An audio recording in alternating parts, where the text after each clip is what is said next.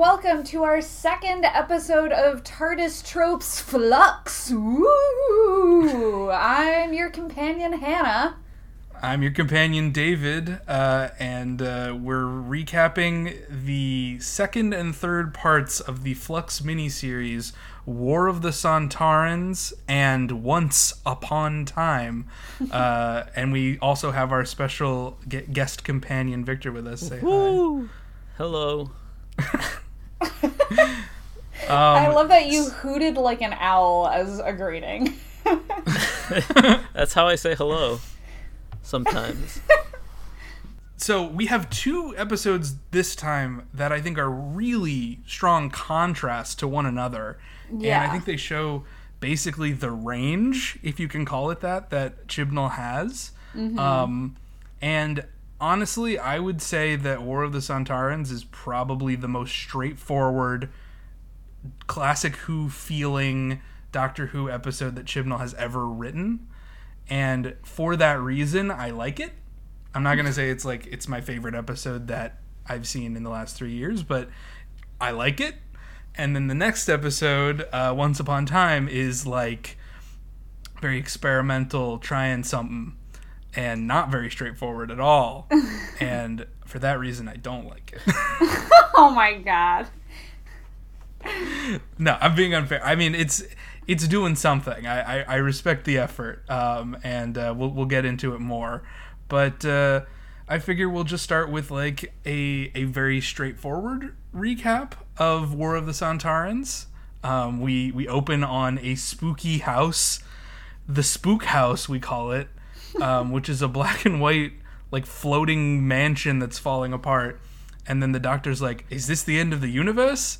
And then suddenly we're in the Crimean War. so no explanation there. Maybe it will come back? Question mark. I, I mean, I also will say, in comparison to the first episode's intro, which like the visuals were like so weird and cheap feeling, this one was actually pretty visually striking. Like that house, Right, people thing are like, "Oh, that's good imagery." Uh, and it's like, and "But what does it mean?" And Yeah, so yeah, I- therefore it's bad imagery.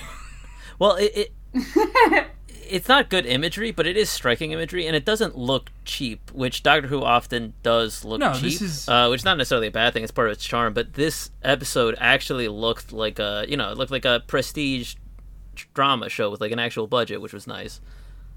yeah, I think it looked fine. Well, I was also struck by the um, improvement in direction uh, over the last episode. I think there was a lot better shot composition. There was more variety of shot size, you know, like close up, long distance, you know, like there was a nice shot variety. And then all the camera moves felt motivated to me. You know, if they zoom in on something, it's because we're actually meant to pay attention to it as opposed to just being like, a weird stylistic thing, which I noticed a little bit of in uh, in the last episode, um, especially with the big stupid cold open um, where they're flying on broomsticks or whatever.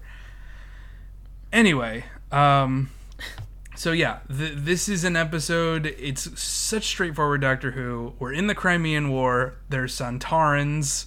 They're invading Earth in all time zones. So they've been there forever and they'll be there forever. And how that works, I don't really know, but I don't really care. I don't know. This this kept tripping me up. Did it? It was All right. like you yeah, think, it's Victor? like they they're established on the maps as like Sontar instead Yeah. of like Russia and China. Right. But then they're like, "Oh, they've always been here, but like this is the first they're attacking." Like like what is the so what I they're going for just- is like because it's like a time invasion. Yeah. the first place from the Sontarans' perspective that they invade is not necessarily the first in human history that they invade. So what they say is they land in 21st century, then the first place they attack in the past is Crimean War, and then we assume that then they go back further in the past and go there before either before humans settled Russia and China or go and exterminate everyone in Russia and China. I don't know. But like if they did that, why would they be even fighting a war and like why would things exist in Liverpool in the future? Well, they- they're fighting a war to expand their territory into um, Europe, which is basically what the Crimean War gets historicized as anyway. Is like it's an it's an East versus West thing, Russia versus Europe, which you know it's unclear whether that's just sort of the way that the Brits historicize things. Um, I, I it doesn't make a ton of sense, but I mean it is Doctor Who, and it also specifically, uh, you know, th- this whole season is like kind of taking place in a, in a fundamentally broken universe, which uh, lets them do a lot of stuff that's at least interesting. It's it's a lot of bullshit, I'm sure, but it is it is interesting. Um, I'm glad you found it interesting. Right, and all that explanation, it really just serves the purpose of the Sontarans are a stand-in for Russia and China, who are bad, and that's Chibnall's use of the Sontarans is they have to stand in for a country in a historical war. And so Right. he's saying, well, Russians, they're like they're like all the same. They're obsessed with war. They're like Sontarans, Oh my god. And also I the Chinese. I, I don't So- know if it's as clear cut of a Cold War analogy, but uh, I think it is definitely because if you recall, the Cold War was a big thing back in, uh, or the Neo Cold War, I guess, back in Spyfall when uh, when the Doctor was talking about the the evil aliens as being like Russia but a million times worse. yeah, I mean, okay. I, I so I, I don't doubt that that it is influenced by the fact that Chibnall probably does like is very like oh no the Chinese and the Russians and RussiaGate and stuff like that because he he almost certainly that that's just the kind of political thing I think he's into, uh, but I don't think it's necessarily that conscience. Like it, it, it's not like th- there's no deeper metaphor I don't think that he he dives into. It's just like yeah the, the enemies happen to be Russians and Chinese which does have some kind of inherent Cold War implications but he doesn't do anything interesting with the metaphor. I, I, I just think you know if he had set them in Germany, we would have all known what he was talking about. The doctor frustrated me a lot in this episode. Really? Okay, lay it on yeah. me. Um. Well, I mean, you know, it's that class. Like the, he he keeps leaning into, oh, she's a woman now, so like no one respects her, and so this like general, you know, is walking all over her. But like, she's still the doctor. She would still try to like minimize the amount of casualties that are going to happen in this conflict, right? Oh, I mean, I, I think that maybe you're not giving her enough credit. I mean, she like doesn't, you know, she doesn't play into the idea that she's seen as lesser. She just bosses him around like she would in any of her past regenerations and says, "You can't Right. do this. You can't fight a war with them." And then he ignores her, but he would have ignored, you know, Matt Smith as well, coming in and saying. Hey, I fought the Sontarans. Don't fight them, and it's like, well, Yeah, we're I- at I- war with them. right. I, I don't. I think you're not giving her enough credit. Right, so she's saying don't fight them. But when she sees that this guy is determined to fight them, she waits until after uh, like thousands of soldiers have died to But be she like, gets- okay, She has a So, gun like, pointed at her head. Yeah, she gets taken at a gunpoint. Like the doctor does kind of like just get caught a lot, I think. But Right. I mean, this is like a very common thing in like older Doctor Who. Is like the Doctor is like very ineffectual pretty much up until the last ten minutes of any given episode. like that's his whole deal. Like when he goes Well- to you know a planet where the Hath are fighting some humans over a, a bio thing, and he they clone him, and he's got a daughter. Um, you know, he like can't stop them from killing each other for like the whole thing. But then at the end, he pulls out a gun and points at the guy's head and says, "I never fucking would." You know, it, that's his deal. You know, he's ineffectual and then he's effectual. right. But but what I'm saying is she waits until after soldiers are massacred to like give them any information about like how to at least incapacitate the Sontarans. No, that's not. know? That's not what happens. She's That's researching exactly that when it. She's researching that when she gets held at gunpoint. No, what? She knows how to bonk their their little things in the oh, back of Oh, well, their okay. head. Like Sure. Okay. I guess I didn't like, consider that. Yeah. But they're all attacking head on. You can't get behind them anyway. I, I mean, I, I also I think don't that know. At, at that po- well, at that point, the doctor was was you know trying to avoid the confrontation in part because you know uh, they generally have like a, a nonviolent bent to them, but also I think in part just because uh, she knows that it's going to be a massacre for the humans. So I think giving them information on how to fight the Sontarans in in a way is kind of uh, encouraging them because like oh now we Right, know how to defeat them, but they're still, they're still going to get they're, they're still going to get they're still going to get stomped out. But I, I, I think it's um, interesting that uh, the doctor really annoyed you in this one because this is probably the first episode where Jodie's doctor really I, I, I saw her as the doctor. I Um, agree. I think I think it was- specifically in the was- scene where the doctor is talking to the um, imprisoned patient Santaran that's being looked after by Mary Seacole, um, and you know he's chained to the bed, and the doctor's like, "What are you doing? Where are you? Where's where's all your friends? You know, what are you doing here on Earth?" And he's like, "I'm not telling you anything." And instead of just doing what she normally does, which is just continuing to ask him questions until he confesses everything she actually uses a bluff and and some Right. trickery and Yeah. cleverly tells him like well i know you can't give me information but you can accept important battle information and take it back to your leader uh, you know i know where the doctor is and then doesn't tell Yeah, him yeah. that she is the doctor which is also a common doctor move i thought that was fantastic I agree. I agree. I I liked that that moment. Yeah. Um, I just I thought that was so doctory, and then I thought the moment where you know at the end, once we've defeated all the Sontarans and uh, Logan has.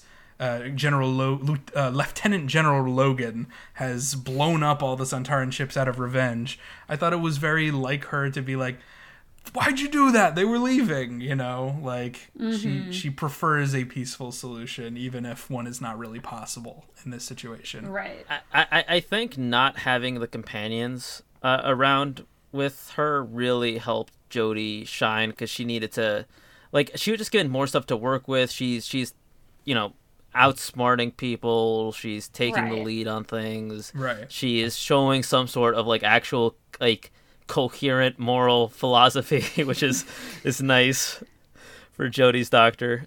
Right. Um, so I will say one of the things now that you mentioned, yes, the companions are no longer with her, but they were there in the first scene. So Yeah. what happened? They they melt away through time because of the matrix energy mixing with the flux, which only affects those two and sends them both to really specific periods of time that are relevant to the plot.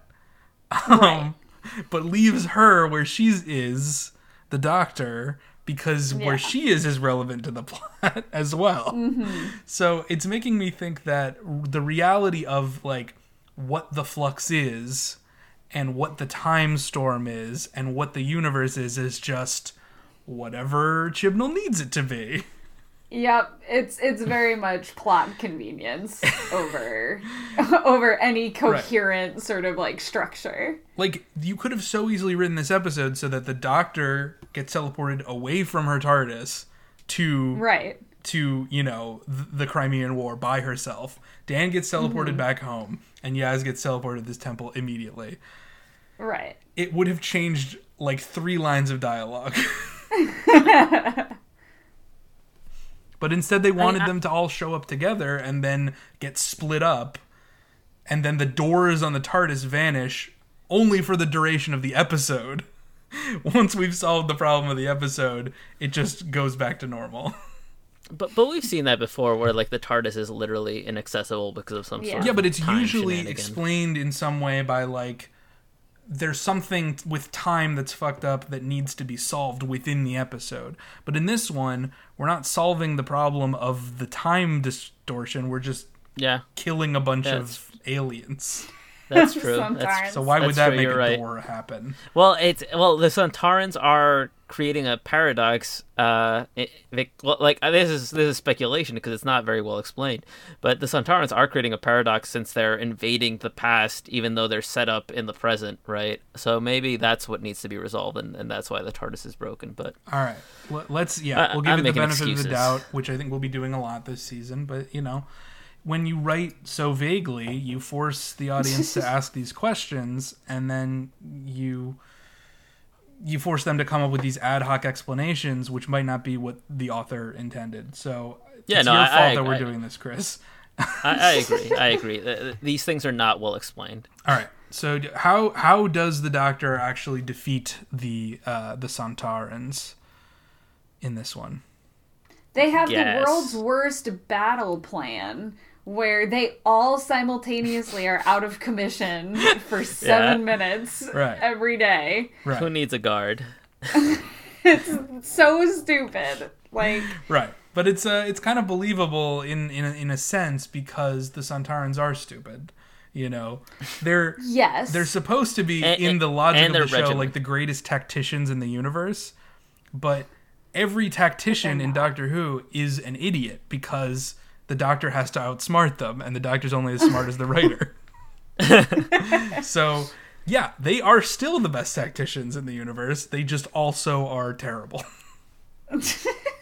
Um, yeah, I mean, I, I it's it's certainly silly, but it's not sillier than a lot of other Doctor Who conclusions. And um, yeah, no, it- I mean, it- it- it's fine. In, in defense of the the thing, the Sontarans are depicted as being stupid. Like they are like supposed to be great tacticians, but pretty much always they've they've been the butt of the joke, and they're Right. always pres at least in the modern series always Yeah. presented as dumb. uh, Speaking as of jokes, um, let's uh, let's talk about humor in this episode. What did you guys think of the humor writing? I don't. I I, think I, I remember thinking it was okay. Yeah, I think I laughed. I, I don't remember what the Well, jokes let's, were. I'm just gonna go through and run through a couple of jokes. You you get a sense of the the humor of, of Yeah, hit us Chibnall with it, when hit he's us trying with to write humor. So I think he's a little more self aware in this one. That when the doctor is rambling to herself, uh, Lieutenant Logan says like, uh, "Am I meant to respond to these musings?" Um, so at least you know, even if you're not going to resolve that the doctor talks like a homeless woman, um, at least at least you're pointing it out in universe. I think that's good. Um, and uh, then there was a lot of jokes that Dan says about uh, tempura. Oh, and about the walk. How about the how walk. Okay. It was like the ultimate, like, Chibnall grown dad joke. Like, Boomer it, joke. it was. Oof. I, It's a I pun. Like, it forced a chuckle from my lips, but, like, not by choice, you know? I mean, I, I can't quite justify this, but I, I like Dan so so so I like much more Dan too. than than Graham or Ryan. Like, right. it, it I think really, I've like, I- identified it. I think I, know what it is. what, do you, what do you think it is? Um, so Graham was also jokey and silly and kind of a like a dumb guy, but he acted really wise and better than everybody.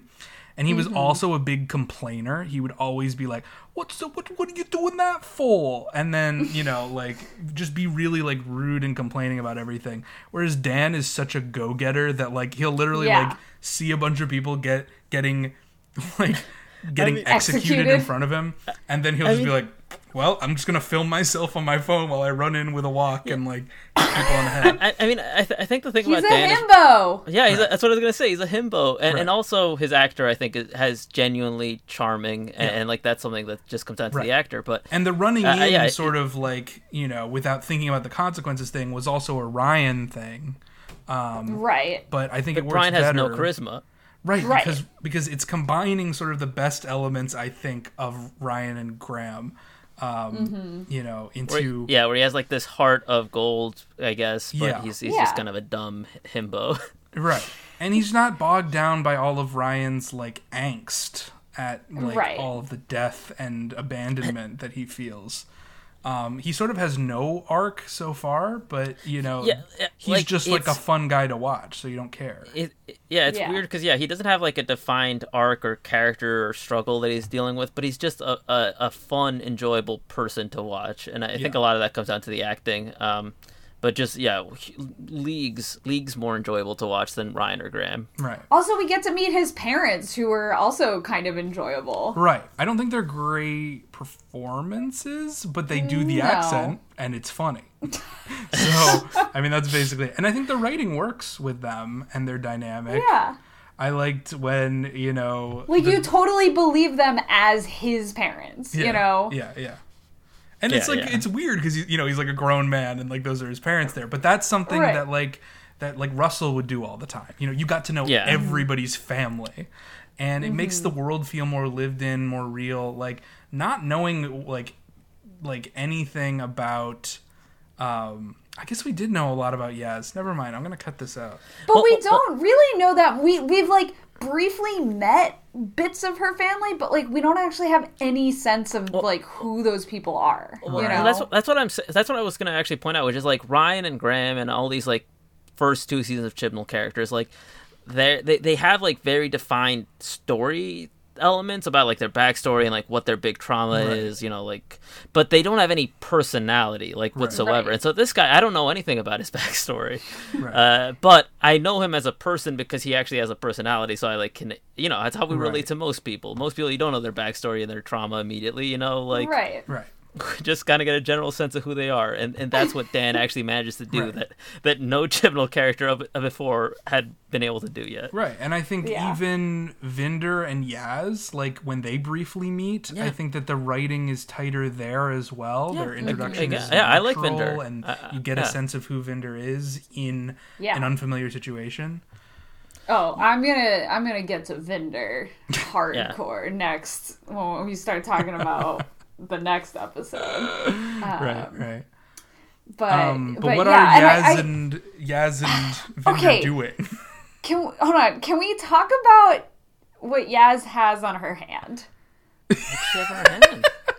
The Oh, what would the doctor do? Yeah, yeah, yeah. What Yeah, would the doctor do? and she has That to would- look at it is the best part because Yeah. she she's confronted with a problem that's like do you know how to repair an advanced alien temple and then she looks at her hand which has the letters wwtdd written on them which if you're like a kid and you don't know like about common acronyms like wwjd um, then then you won't know what that is. So they have to explain it later anyway. Anyway, like yeah. If this was But Clara, it's like it's like the, like- those memes where it's like you know people Yeah. are like, "Oh, what's your name?" and they're like, "Uh, Shmary," you know, like right. Um, yeah. Yeah. she has to look at So her hand. dumb. Uh, but but I think you know, if, if this were like Clara, who also has the arc of I'm becoming more like the Doctor, and I'm trying to be the Doctor even though I'm not. Like all of that's just implicit in what she does. Well, And if yeah, if Yaz had just said, "Yes, I know how to repair it," we would know what was going on. We'd know you're trying to be the doctor. But she has to look at her hand and it says well, well, WWT. yeah, because, because one, they're playing catch up. They haven't done anything with Yaz up until now, so now they got to put this personality on her. Which, in fairness, is what they had to do with Clara with the Capaldi years. They just did know, a, I a, better job.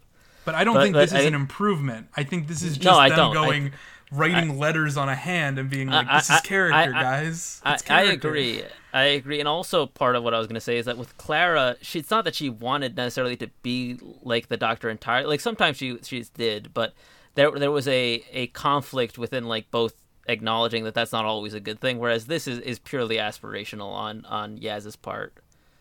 Okay, I mean, sure. I I, I, Which- I think which I the think Doctor is... going to get a little morally grade this season. Yeah, yeah, I- I agree. Because of the I agree. Division, which we'll get to. But Mm-hmm. you know, Well, I, yeah. Uh, I don't know. It might be more complex than we're giving it credit for, but just I just think the fact that it has to be stated so explicitly is a very Chibnall thing. He doesn't he doesn't trust his audience, and maybe he they, he shouldn't because maybe the audience is stupid. But you know, whatever.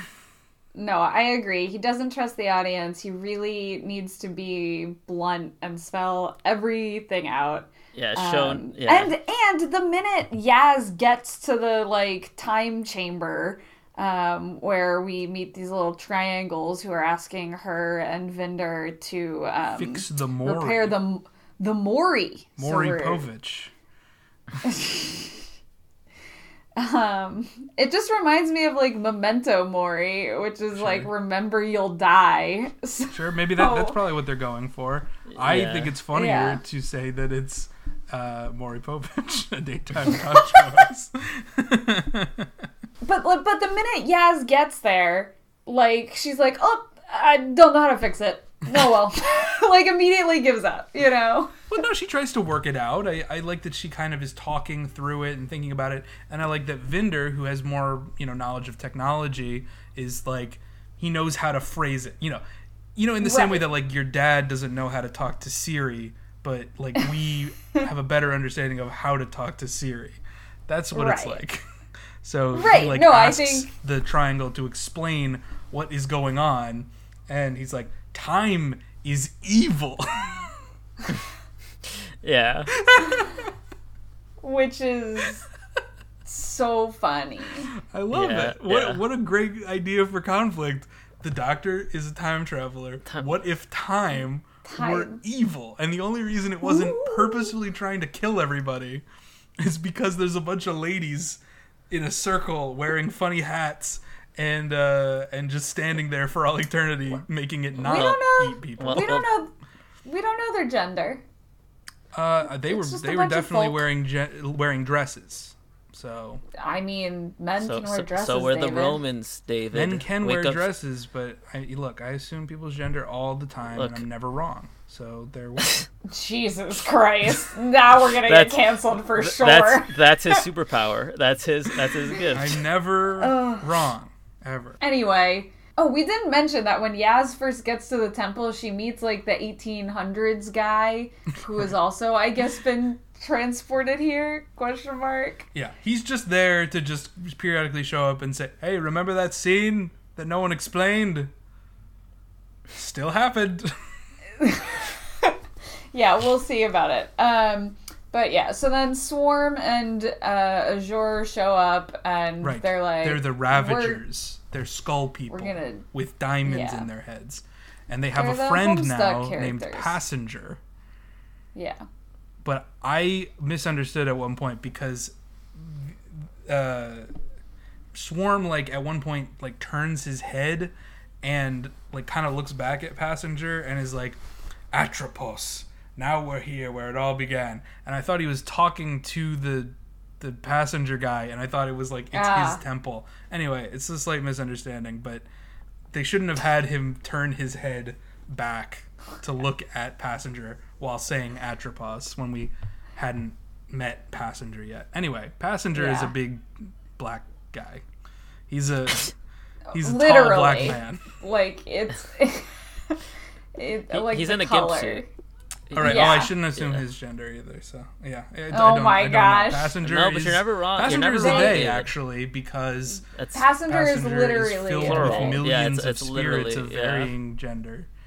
A whole broad Yeah. spectrum of, of genders within so Passenger. in a, in a way, David, you, you did assume their gender and you were explicitly wrong. So, so so it really puts a hole in your last Damn statement.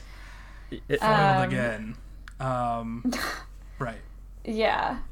Um, So so the you know the doctor and, and Dan wrap up their adventures with the Sontar, and Dan is you know breaking into the base. Right. Um, and he ends up getting rescued by his dog friend Karvanista. He's Right. back. Karvanista. I don't Yeah.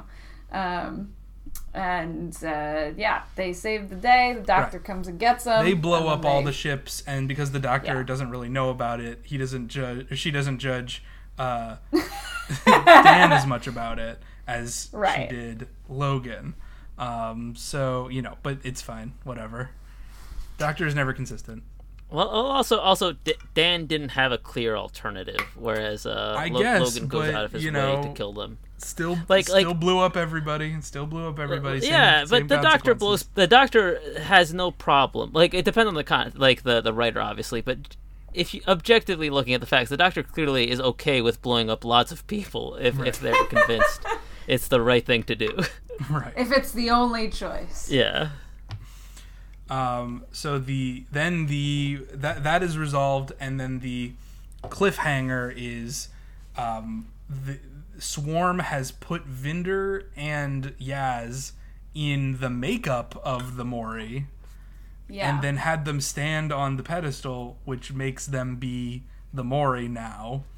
And when he snaps his fingers, the whole time will go into them, and they'll die. And Right. kill them. So then the doctor has to figure out how to save something. them, and Do that's something. that's the cliffhanger. Right. So then the next episode, Once Upon Time, uh, is Yeah. the the the fallout of that decision to snap Mm-hmm. the fingers, which I think is a good cliffhanger. If you remember, I was Sure. nitpicking the cliffhanger from the first episode, but I think this is a good cliffhanger. Um, so yeah, we'll see. Um. Well, I mean, how do you feel it was paid off, David? So it's paid off Time. in a way that is confusing, and I can't really follow it. So I can't say that it's distinctly unsatisfying. I just don't know what happened. Yeah, I, I wouldn't say it's unsatisfying, just because. yeah, I agree with you. I, I can't. Uh, there's not a.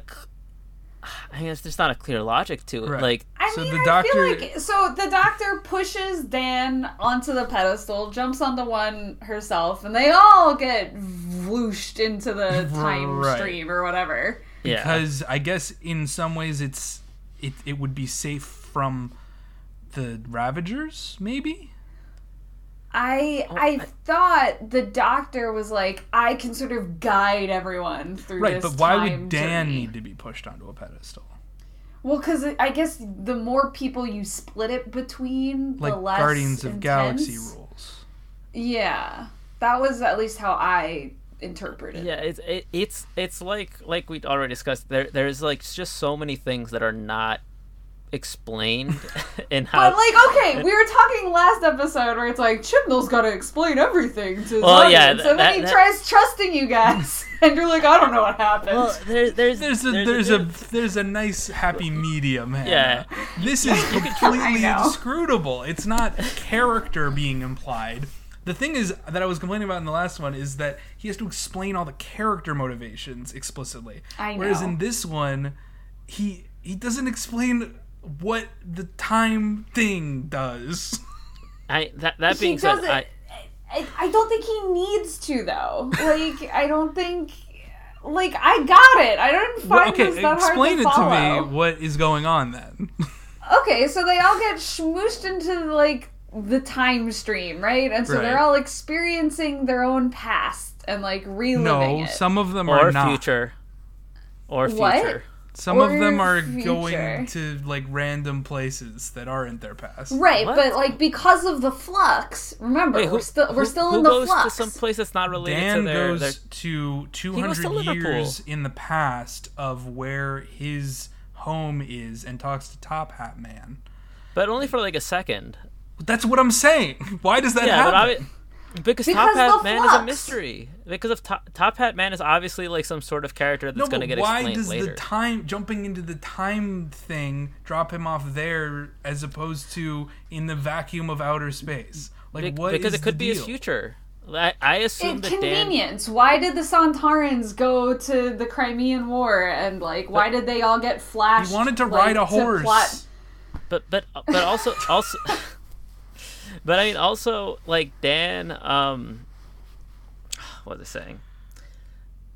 Th- th- uh like i assume that dan will have a future interaction with the top hat man. Like i think we are still within dan's timeline. I think he went into his future because they do explicitly talk about how you can go into your future or your past with this with this timeline Okay, but it's unclear at first because everything's told out of order whether the doctor Right. has placed them in these timelines to protect them from the time stream, to protect them from the Ravagers, or to protect them from something. And then she's also the being thrown to different places in her timeline, but not by herself, by the Mor- the Mo- Mori or something. I- go, I don't go think- ahead, Hannah. Explain what's happening. Okay. So when we when we first get into the time stream, they all get like zipped away, and the doctor clearly doesn't control that because she's Yeah. like, "No, no yeah Dan, no, yes, no, oh shit, I don't know that guy's name." um, so when they first get zipped away, the doctor has no control over it. But then I think she tries to put them in situations throughout the episode. So when Dan first gets with Top Hat guy, it's like that's the time stream just like throwing him around and it Okay. doesn't have to be his his future or his past because remember the flux exists and it's like messing with things because yaz isn't in like her actual reality she's in a reality where her sister is playing video games Right, but why and, was that not, not, her her, house timeline? What does that mean? i don't know i didn't understand Wait, so that's not her timeline? She says this I- I never thought that- happened to me. Oh, I, I missed that. I just assumed it was like This something isn't even like, my random house, she her. says. yeah, Yeah. So why? It I- could be. It could be part of her I don't know why. still, somehow. All right. Also, I, I I was confused by why everyone was switching faces. oh that oh, was easy 'Cause I get why only the switch- doctor would sometimes switch faces with people because she was trying to contact them. But why But- would but- Yaz Right. be in Vinder's memory? Why would um, I, I think it's. I think it's just like because they're they're in multiple places at once. They're like in that pedestal, but they're also in their time time. So sometimes wh- they would. why like, would the doctor see- not be able to see the faces of the division members that she sees? Because she's she teleported doesn't way into her remember them. past. We're supposed to think it's like maybe her future, but she's out in front of the temple with D- Yaz, Dan, and Vinder, all with like laser guns and like decked out in these like spandex suits. Um, but they look exactly like the division. Like you can Yeah, call I- them as division. I- like, yeah, I- from I, I didn't didn't- call them I right didn't- from that first scene, but I mean, I obviously called it later. But uh, Did- but like, did, did we know that that was what the division uniform looked like? Yeah, when we see the two division guards going up to swarm in the opener in the in the series opener. Uh, They're wearing well, okay, but you basically could still exactly think that. that. like they just went and reconnected with the division and got armed up. I, I think you're supposed to think it's the future. I don't think so. I, I immediately thought Because that it they was a very flashback to the quickly- because they're like, who are you? Like they, they don't Yeah. act like Dan or Yaz or any of them. No, no, the doctor doesn't say who are you. The doctor says, "What what are we doing here?" Right. Yeah, and they they- all laugh at her and say, "Oh, the sickness," and like and they're not like, acting all right, like squad, themselves. we have to go. Like I, it, it act. It, I, I thought it read like the division, and, I- and to me, it didn't really bother me that they were changing. I thought it was like kind of an interesting stylistic choice. It made it easier to, um, I guess, care about these characters and follow who these like because there's a lot of things going on. There's all these Yeah. randos. So like I think it was good shorthand and also just like kind of interesting stylistically. Uh, Mm-hmm. to, to replace them with the actors, I, I I don't think it's something that we have to read a tr- tremendous amount into. I, I thought it was good. I I, just thought it like worked I don't see the connections between that and time being messed up. You know, I don't see. I don't It's understand what because the those they're the together. people who are in the Yeah, time stream. Yeah, they're all in that time storm together, and so like they're they're bleeding in and out of each other, is what I Yeah. what I kind of interpreted. Right, yeah, but what I don't is- think it's. I don't. I don't understand what. what do you time mean? What stream is that? How does. Does? I mean, we don't. I don't We don't understand what the time stream but, does I mean- either. It throws It's- you into random parts of your time stream, and it kind of is getting intermingled with all the people you're But in. it David, also it- like the answer is the things same from thing. your past and like puts you in different houses. It makes No, it so that the- you meet up the with your date Diane. It, so it teleports you so you can go on a date with Diane, and then the date is just Dan and Diane holding a cup of coffee and walking while holding it and never taking a drink.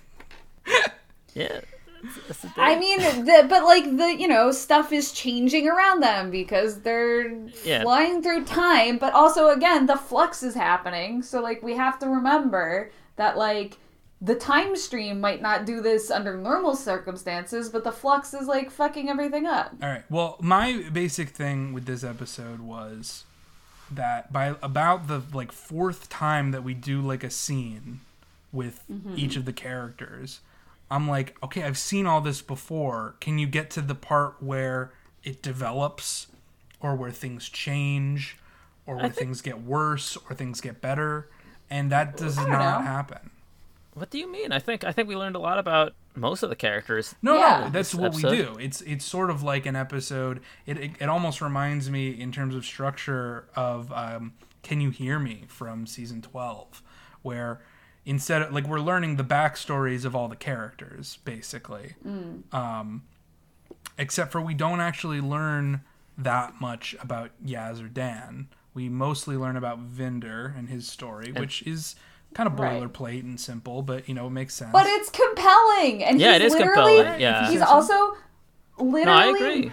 he's literally the only like I don't know if we get to call him a companion because he leaves the TARDIS at the end of this episode, but like, you know, I I am more invested in him as a potential companion than anyone else Chibnall has like thrown at us in the entirety of his run. You know, like he has a clear character goal. He's got motivation. We learn a ton about his character in this episode. You know, Yeah. he's the kind of guy who will like blow the whistle on the president because the Sure, president yeah, he works for basically the fucked up stuff. Galactic Her, Her Majesty's Secret Service, right? I- I- and, I- I and felt- he works for them, and then it turns out that Her Majesty, who is a guy named sucks. the Great Serpent or something, Yeah. uh, is like a criminal who wants to like exterminate a bunch of um, a bunch of critics of his friends and his policies. And so he blows the whistle on the Great Serpent Man. But And I, gets I, sent out to yeah, the to to random the, outpost. It Yeah. sucks. I I, mean, I, it's, I, felt it's kind of it's kind of by the numbers, but I, I'll buy It's- it. But who It's fine. cares? Who c- I, It's I think it's yeah I think it's by far the best like actual actual like conflict and characterization that we've seen from Chibnall like uh we we get a very clear sense of who this guy is and what he cares about Sure. and what he has lost as a result of these things I I think Plus, uh, we're you know we're introduced to his uh, sort of star-crossed lover doing Yeah. narration at the beginning of the episode. Belle. Um, um, Yeah, yeah, yeah. we get. Belle, the intercut- and I- I- space pilot. I most. I mostly liked her and like what we saw of her. Um, the one thing I will say is literally no one, no human being will ever hold their stomach and say, You're as yet unborn child. like that is just like not dialogue. like Right. Well, maybe she's like because she's writing it in like a diary, basically, right? Maybe she's like she's the bad writer, you know. but but you could, I, Maybe I, I mean, But everything else if she anything, says if, was but great, also was, if like, fine. anything, if anything, you would say our unborn child. Right. I mean, I'm just saying, no one when they're just talking to themselves As of is yet like, unborn. ah, my un as of yet unborn child. Like it is that's written by aliens. Alright. It's written by robots. So the only thing that I'm hundred percent sure of with this whole time storm thing is Mm-hmm. blue dots that eat people. And these effects are terrible. I think they're we fine. can They're, agree. they're blue dots. Yeah, it didn't bother me one way or the other. It wasn't like the opening of the season, which which is terrible. Uh, Sure. it- it's okay. But I mean, the point is like that's the only thing that I really feel like I get. I think because it's similar to, and Victor mentioned this to me um, earlier. It's it's similar to like the what are they called the the Reavers or The whatever Reapers, the, the Reapers, Reapers. from uh, from Father's Day in season one. You know, they just Well- kind of like they're remnants of a big time fracture that go around eating people and deleting them from existence. Like I get But that. but the, when I when I mentioned the Reapers to David, what I was specifically mentioning was like I was so confused by who the Mori were and what they do They're and what their an alien like, powers and of people who wear dresses and makeup but- but- and control all of I- time. But, but I, what I what I and what I said is by comparison, like take like the Reapers, which were also like these weird timey things, like that was very clearly defined and followable. Like I I, I don't know who the Mori are. I don't know why they're scared of the fact that they brought a Mori in with the passenger. I I don't. I don't Yeah. really get the Mori very much. I get it. Um, I get I the don't. Mori. I just don't what get did- what they're actually protecting time from because it No, seems they're to involve people's faces from getting anything. swapped and also They're- teleporting into timelines that aren't yours. I don't know what that They're is. protecting people from time, David. What does you that got mean? it backwards. They're not protecting time from anything. Remember, time is evil. They're Time is containing the evil time. so what does That's what the time Mori do, do. when it's unleashed? I don't understand. I don't know I- because because that you're good as But isn't that what we're hmm. looking at? Because the thing was destroyed. The Mori were like What thing? burnt. those were some Mori. I think there's more Mori because get... the doctor's just like, can you send me some more Mori like last year? Can last you send time? me some Mori? Yeah. More, I need Yeah. more Mori. Get me it's some really Mori. weird, and I do, that's what I mean by it's so 'Cause because the doctor's just like at the talking to end these. of- th- Yeah, because at the end of the episode, they're fixed. They're like there, right? Right, but so like then is time fixed? I, I I'm very no, because no. the flux is still But happening. what does And the it's- and it seems- do? the We don't flux. know. Okay, so so as far as I can tell, the flux is an attack on space that was caused earlier, and it might not even be related to Skullman. Because as far as I can, we haven't even No, gotten to it's the, the space old versus lady time. who has the little oil can or something. I think She- it's like a she's like a- perfume bottle or an oil can, and that's literally all we see of her.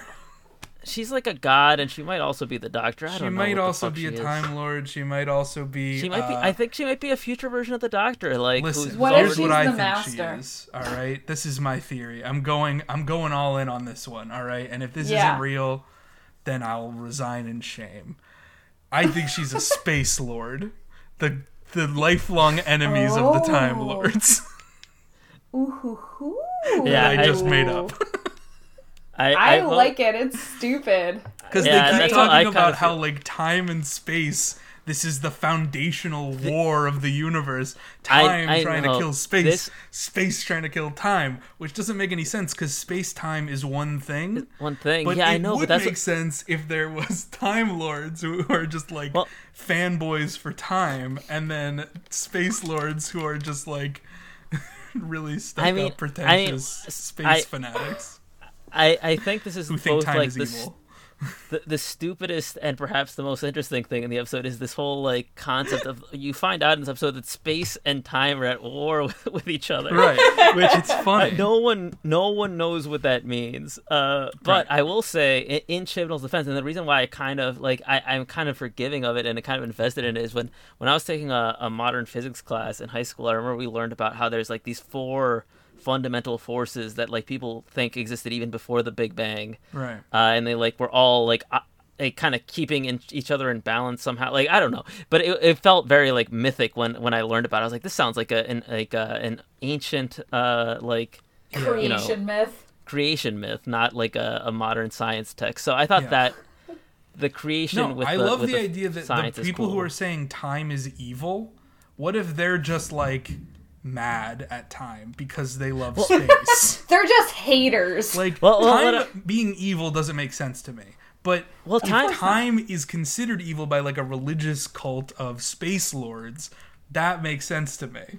And that they would Well, blow well- up the universe with the flux just because they hate time so much. My- that my makes guess- sense to me.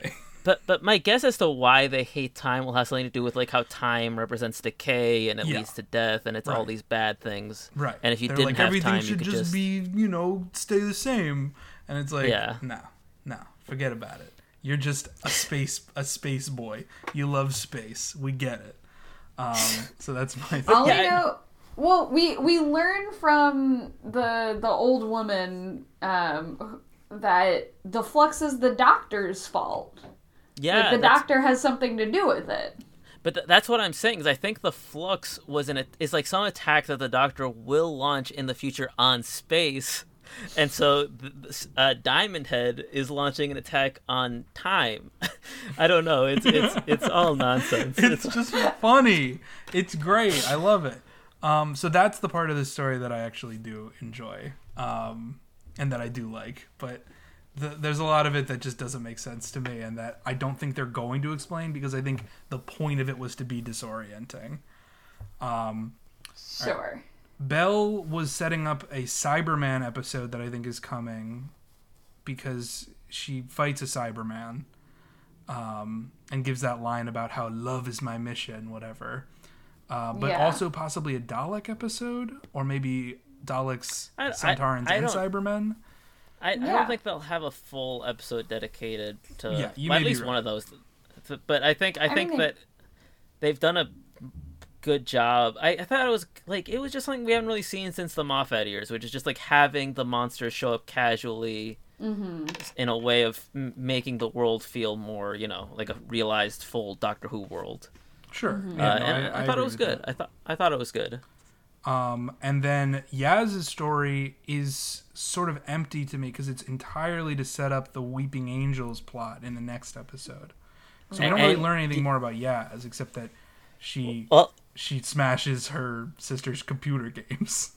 yeah, do you know? Do you know what? The, the and then her sister says nobody calls them video games. Video games. Yeah, that's what I was so confused about. I was like, what? What are you talking about? Everybody calls them. Maybe video that was because they're in a different timeline where they call them computer I don't- games. But or maybe I was like, is this a They UK call them thing? meat morphs. I, well, well, I, I was like, this is one of two things. Either a UK thing where it's like, I don't know what the fuck the UK calls it if they don't call it video games, or two, Or just there's like something that Chibnall just made up as a boomer. He was like, the kids these days they don't call them video They call games, them games. they call them just games, you know. I It- I'm very excited to see if there is a payoff for this. They don't call them video games, or if it was indeed just like bullshit. um, right, but the most interesting backstory, I think. Well, I mean, I guess Vinder's backstory was very good. I'm I'm not Yeah. bashing that one. I'm just saying the most relevant to Doctor Who lore is Yeah, learning the Doctor's backstory. We Yeah. I was right in my prediction last episode that Doctor Ruth did come back. I saw in some promotional materials that she's supposed to be called the Fugitive Doctor. Because that she was a Oh. fugitive in Fugitive of the Judoon. Fugitive- But she's yeah, not a I fugitive guess. in this one, so you She's could call the her Ruth the Division Doctor. Doctor, or Division I'd call her Doctor Doctor Ruth. works. That's what she's called. Doctor. Doctor Ruth. Um, Um, yeah. I, I I think one of the things that was really weird about this one is just that like it, it was really weird how Jodie was so uh, like the the doctor was so confused. Jodie's doctor was so confused during her backstory parts. Like she really doesn't know what's going on for the most part. Like she's like, "Who are you? What's going on?" Like all the time. And then whenever she showed up in like as a as a spirit ghost in anyone else's timeline, she's like, "Don't worry, I had this under control. I'm trying to figure stuff out." right. And I'm which like, is "Is this?" I'm is this assuming that it, this story is told out of order. And yeah, that's what I'm assuming too, but they don't explain it. And basically, that all the division stuff happens to her first, and then it's only after she gets out of there that the whole rest of the episode happens, and she's teleporting around to other mm, people's timelines. I don't know if I that's I disagree. I I interpret it it as she keeps getting put pushed back into like her own time her own past and she's like doesn't know anything because she doesn't remember this so she's uh-huh. like trying to figure it out because at the very end she asks like oh just give me like one more memory like this Yeah. is my last chance to like find my past which Yeah. like of course it's not um but then i think it's that you know she's she's doing the doctor thing where she's just like don't worry I, i've got i've got you like she she's got everyone else's back but she's leaving her own exposed you know Yeah. that's sort of how i was Yeah. reading it um I just I just thought for me I didn't get that it was the division immediately because I forgot that that was their uniform from back in Fugitive of the Judoon, okay and Well, I so didn't- Well, I didn't figure it out until Dan was talking about how he had dog ears, and then I was like, oh, Dan is Dog Man. i honestly forgot that Karvanista was part of the division Yeah. uh, until that moment Yeah. Um, and yeah So then they burst into the room that they were just in, which is such a Yeah. weird thing, like to just have them burst into. But it's definitely different because they've got like their weird crystal thrones that they're sitting on. right. So it's in Which the we had seen before. Yeah. We had seen them before in a flashback, I think, in the first episode Okay. of them sitting on these thrones. All right, I must have missed that. But basically, I think that is Swarm, right? But he looks completely Yeah. different. yeah He he, looks looks, very so different. different, So yeah I was like, yeah. is that very confused. I was Swarm like, or his dad or something? yeah that's what i was thinking i was like is this swarm's dad because this man looks older Because Azure, Azure looks exactly the same. She does. I agree. So Maybe they only confusing. had budget for one skull redesign. I don't know. But that's when we find out that the Doctor has, with the division, been tracking down the Ravagers, which I think this is the first time we get their name as the Ravagers, and they.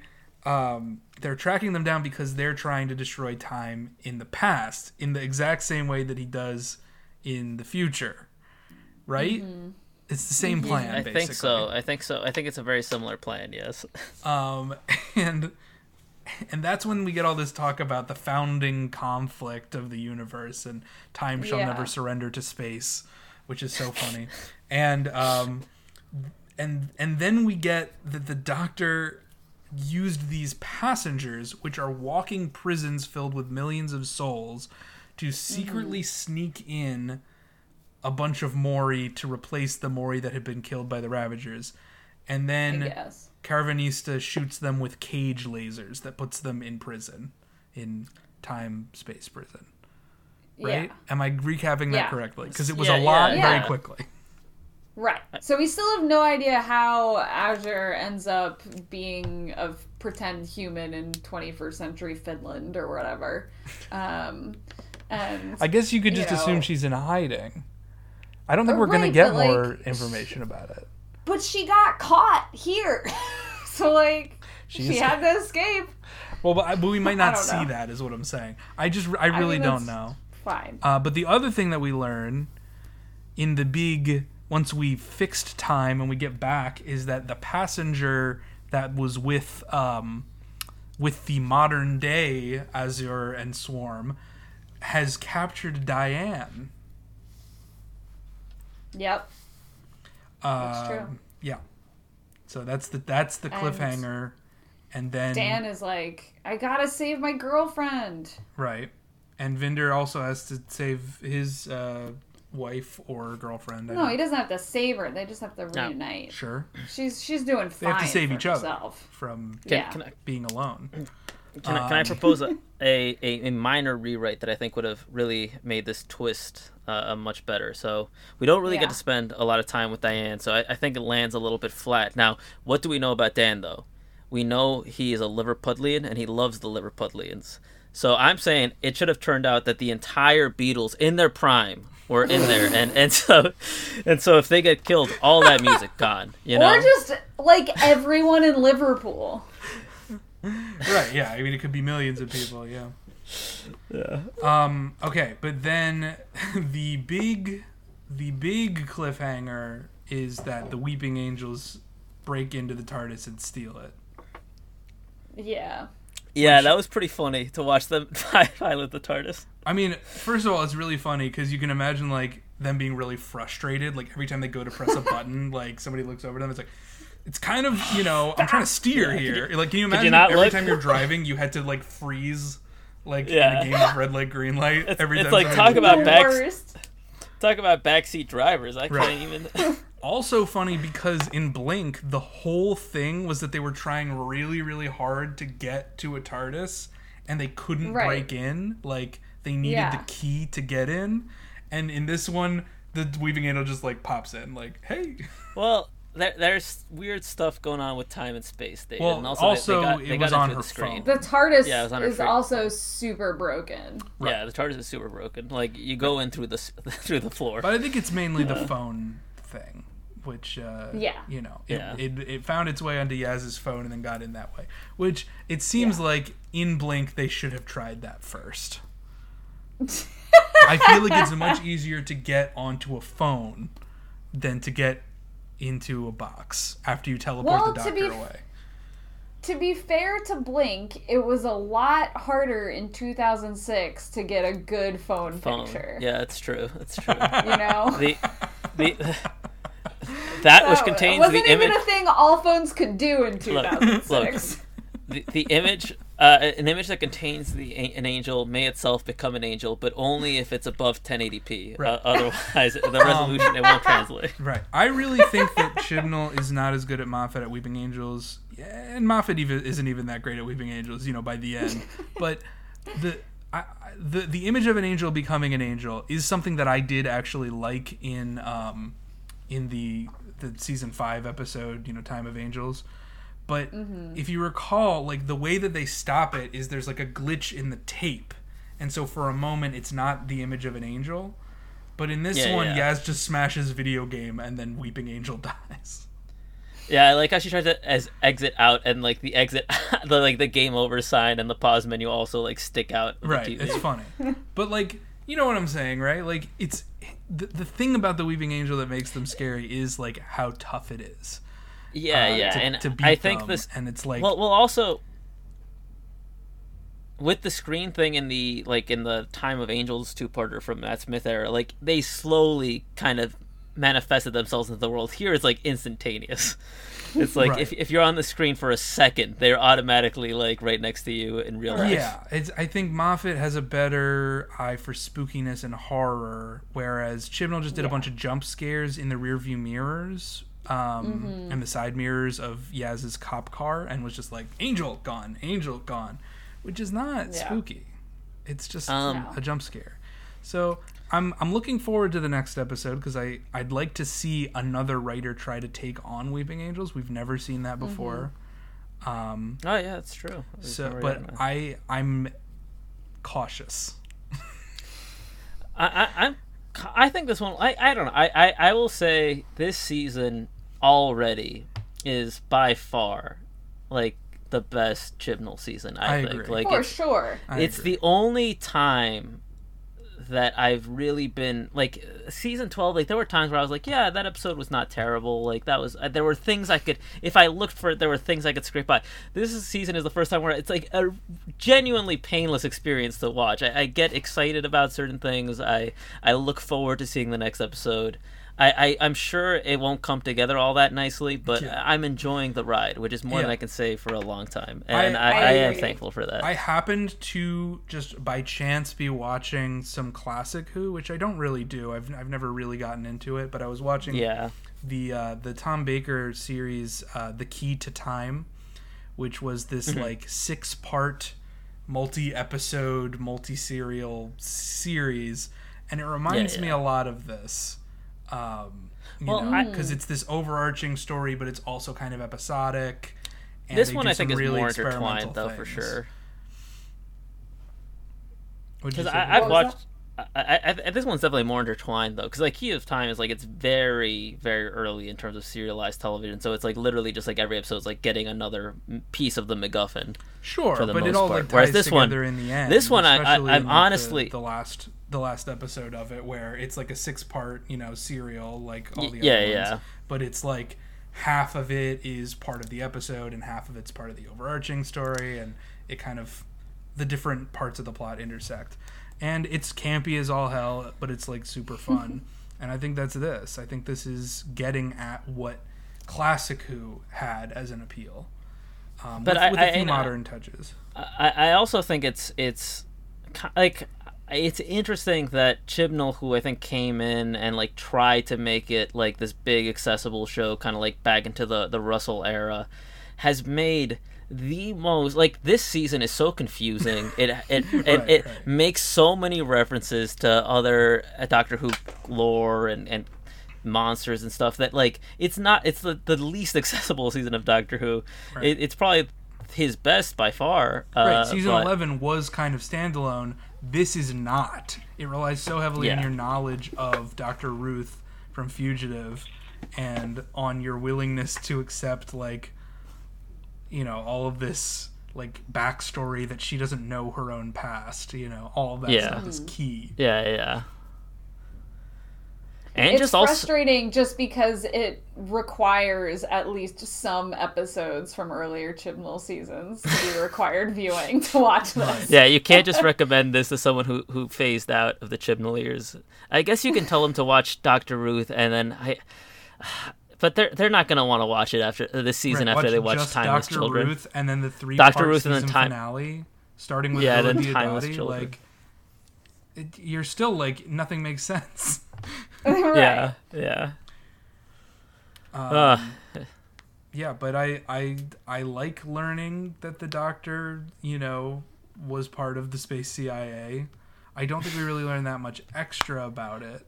I, I still don't like it as part of like the actual lore of the character. I, I still hope there's some sort of caveat to minimize it. But it, it at- that being said, I think it's been fun to watch, and I, I think it's relatively well done so far. Right. Like in terms of I still think we're gonna find out that the Doctor wiped her own memory in order to like protect the other members of the division or something, or that they all volunteered to have the I, memory I, wiped. I think there's gonna be some sort of I think it might be that it's actually her like I don't know I think there's gonna be some sort of weird caveat to it that's gonna like I I- think there's gonna be an asterisk at the end of I at, don't. at the end of I the think they're going to Doctor double Ruth. down. I said it last time. I'm going to continue to say it's going to double down. I was right about Dr. Ruth coming back, even though she wasn't announced in the cast list. Uh, and now my new theory: space lords. All right, Ravagers are space lords. That's what I'm doing. I, I will say if that's if that like ends it. up being true, I like I do like it. It's stupid, but I like it. Uh, any any other uh, deep thoughts on on No Once deep- Upon Time or War of the Sontarans? No deep thoughts, but again, excited. Um, excited to see what Maxine Alderton is going to bring to the Angels, um, and uh, we're getting a new, a new, uh, what you call it, a new director. We've got a new writer, a new So director, um, and we've got old monsters. A- and I, I, I suspect that this will be the like I think episodes five and six will probably be where this starts to fall apart because they actually have to start explaining. No, stuff. I think the next one's going to be so, self-contained that there's no I think- like way for it to be. that's Like- that's what I'm saying. I think the, I think the next one will be probably really good, and then five or six is when like the the kind of illusion of strength that this season has is gonna kind of tip over a little right. Uh, because I, Well, I I don't think it'll we'll quite to stick the landing. out next time on TARDIS Tropes. Bzow. Bye, y'all. Later. See ya.